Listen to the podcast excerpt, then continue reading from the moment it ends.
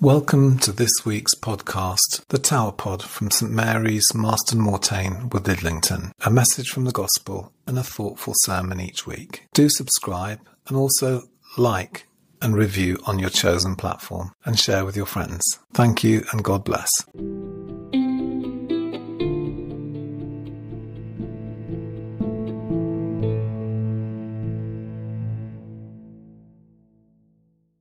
A reading from the Holy Gospel according to Matthew. Now, after they had left, an angel of the Lord appeared to Joseph in a dream and said, Get up, take the child and his mother, and flee to Egypt, and remain there until I tell you. For Herod is about to search for the child to destroy him. Then Joseph got up, took the child and his mother by night, and went to Egypt, and remained there until the death of Herod. This was to fulfill what had been spoken by the Lord through the prophet Out of Egypt I have called my son. When Herod saw that he'd been tricked by the wise men, he was infuriated, and he sent and killed all the children in and around Bethlehem who were two years old or under, according to the time that he had learned from the wise men. Then was fulfilled what had been spoken through the prophet Jeremiah. A voice was heard in Ramah, wailing and loud lamentation. Rachel weeping for her children. She refused to be consoled because they are no more. When Herod died, an angel of the Lord suddenly appeared in a dream to Joseph in Egypt and said, Get up, take the child and his mother, and go to the land of Israel for those who were seeking the child's life are dead. Then Joseph got up, took the child and his mother, and went to the land of Israel. But when he heard that Archelaus was ruling over Judea in place of his father Herod, he was afraid to go there. And after being warned in a dream, he went away to the district of Galilee. There he made his home in a town called Nazareth so that what had been spoken through the prophets might be fulfilled. He will be called a Nazarene. Let's pray, shall we? Lord, we thank you for the gift of your word. And as we think on these things, open our hearts and minds to hear your word to us. Amen. Please be seated.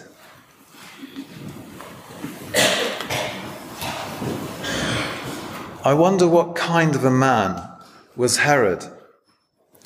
What kind of feeling do you get about him and his son, Archelaus?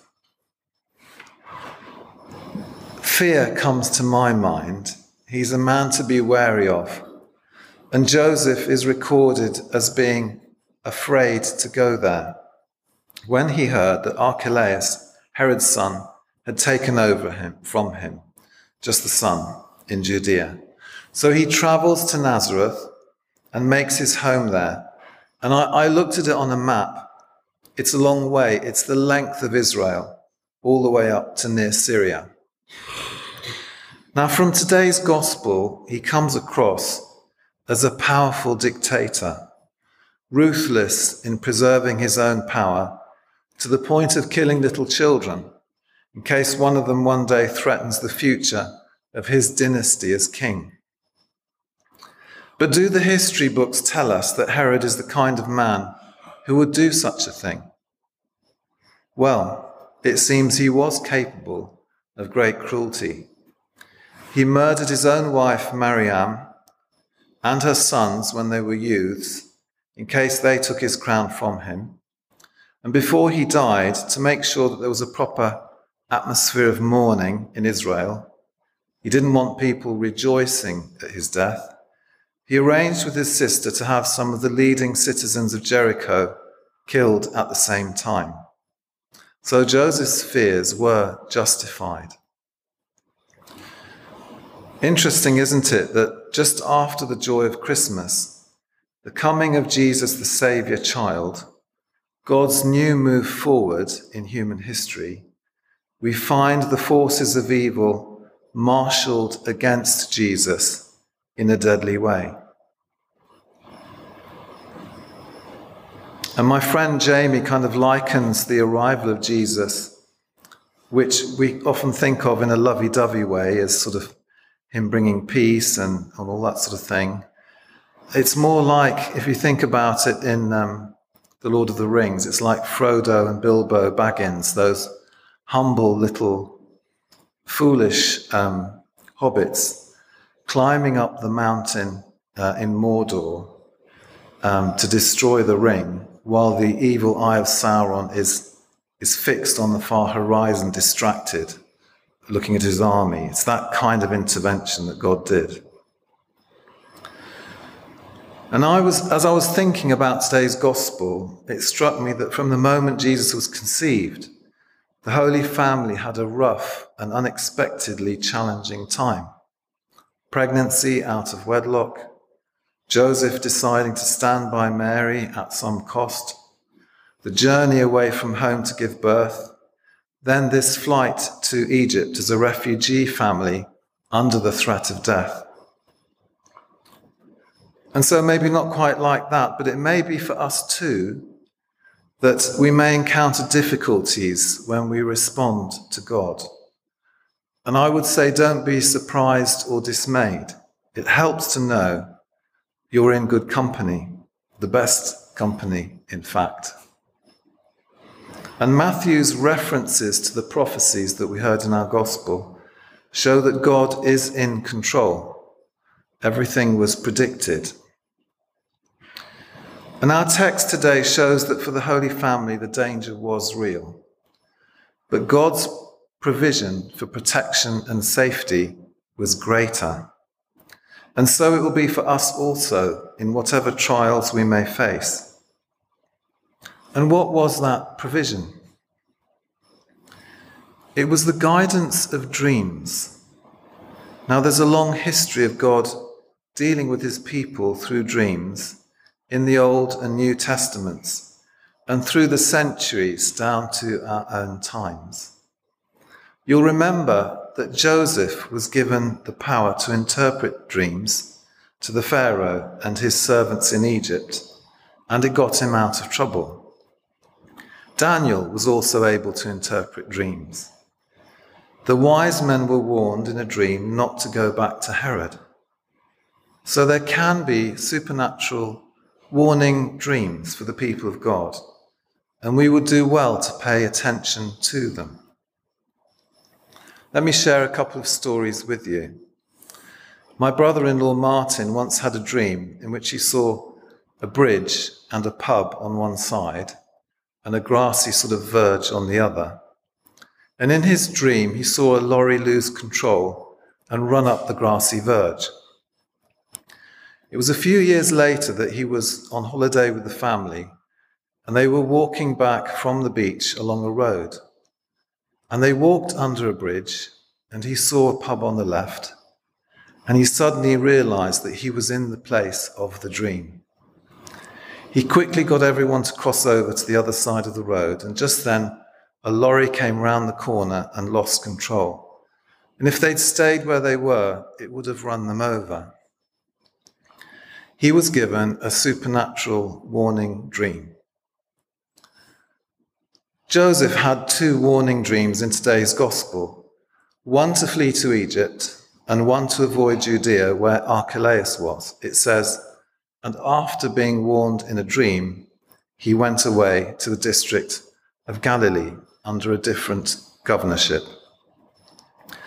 Do you remember Peter's dream in Acts of the sheep being let down from heaven with unclean and clean animals? That dream was the turning point in the spread of Christianity to people who weren't Jewish from the Jews. We wouldn't be here in this church today if he had not had that dream and obeyed it. In the book of Acts, Peter is in his first recorded sermon, quotes from the prophet Joel. In the last days, God says, I will pour out my spirit on all people. Your sons and daughters will prophesy. Your young men will see visions. Your old men will dream dreams. So we too can be given supernatural guidance dreams. And it's an encouraging and beautiful thing, isn't it? So, just to get more personal about that here, uh, when I was 18, I was at university in London, and I was praying with a friend late one night, and he prayed, Thank you, Lord, that we can dream about you. I was very curious, you know, it pricked my ears. And uh, so after we finished praying, I said to him, um, you know, do you, do you get, you know, can we pray to God for dreams? You know, does that happen to you? And he said yes. And he said, I'll, I'll pray for you to, to dream of God tonight, Andrew. So he did. And um, it was in the early hours of that morning when, you know, that feeling when you're asleep, but you kind of know that you're asleep, that sort of delicious feeling of being partly asleep. I dreamt I was going along a path, and as I was going along this path, it started to go down to the left and branch off. And I really didn't want to go down that route, and I was beginning to dread it. And at the very last moment, when I thought I had no choice, a new path opened up to the right, and I took that with great relief. And then the same thing happened. It, it was going down to the left, and I really didn't want to go, and I dreaded it. And then suddenly a new path opened up to the right. And this pattern continued, and each time I took the path on the right, I felt this warmth and closeness to God the Father. Now, that's been the pattern of my life. I've never actually known what I'm going to do next. And um, it's given me a reassurance that God will open up new opportunities for me, which will bring me closer to Him. And so I never really worry too much about not knowing what the next step is in my life. Now you'll remember Joseph was given two guidance streams, wasn't he? One to take Mary as his wife, although she was already pregnant. And in today's gospel, an angel guided him in a dream to return to Israel. A bishop in the fifth century called Synesius said, we do not sleep merely to live, but to learn to live well. And he recommended keeping a journal of our dreams. And one of the things that we do in my family is we share our dreams with each other. And it's always wise as a rule to seek counsel from someone we trust to help us to discern what God might be saying to us so that we don't make a mistake. It's a good nightly practice also to offer our minds to the Holy Spirit before we go to sleep and invite God to work on us while we're unconscious. Psalm 127, verse 2 says, God gives sleep, or other translations say, provides for his beloved while they sleep. Haven't we got a good God? And so we can expect hardships and trials in our lives, some of them directly connected to our following Jesus in an environment around us which is hostile to the things of God, just as the Holy Family suffered. But take courage. Ask God to give you an expectant faith in His provision and His protection. Learn to listen for his guidance in your dreams, maybe. Pray to grow in discernment. Our God is a God who is speaking to us all the time. And if we listen, we will hear his voice.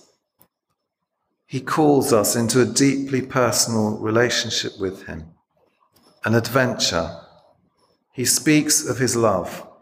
He warns us he protects us as he did the baby Jesus, and he guides us. Amen.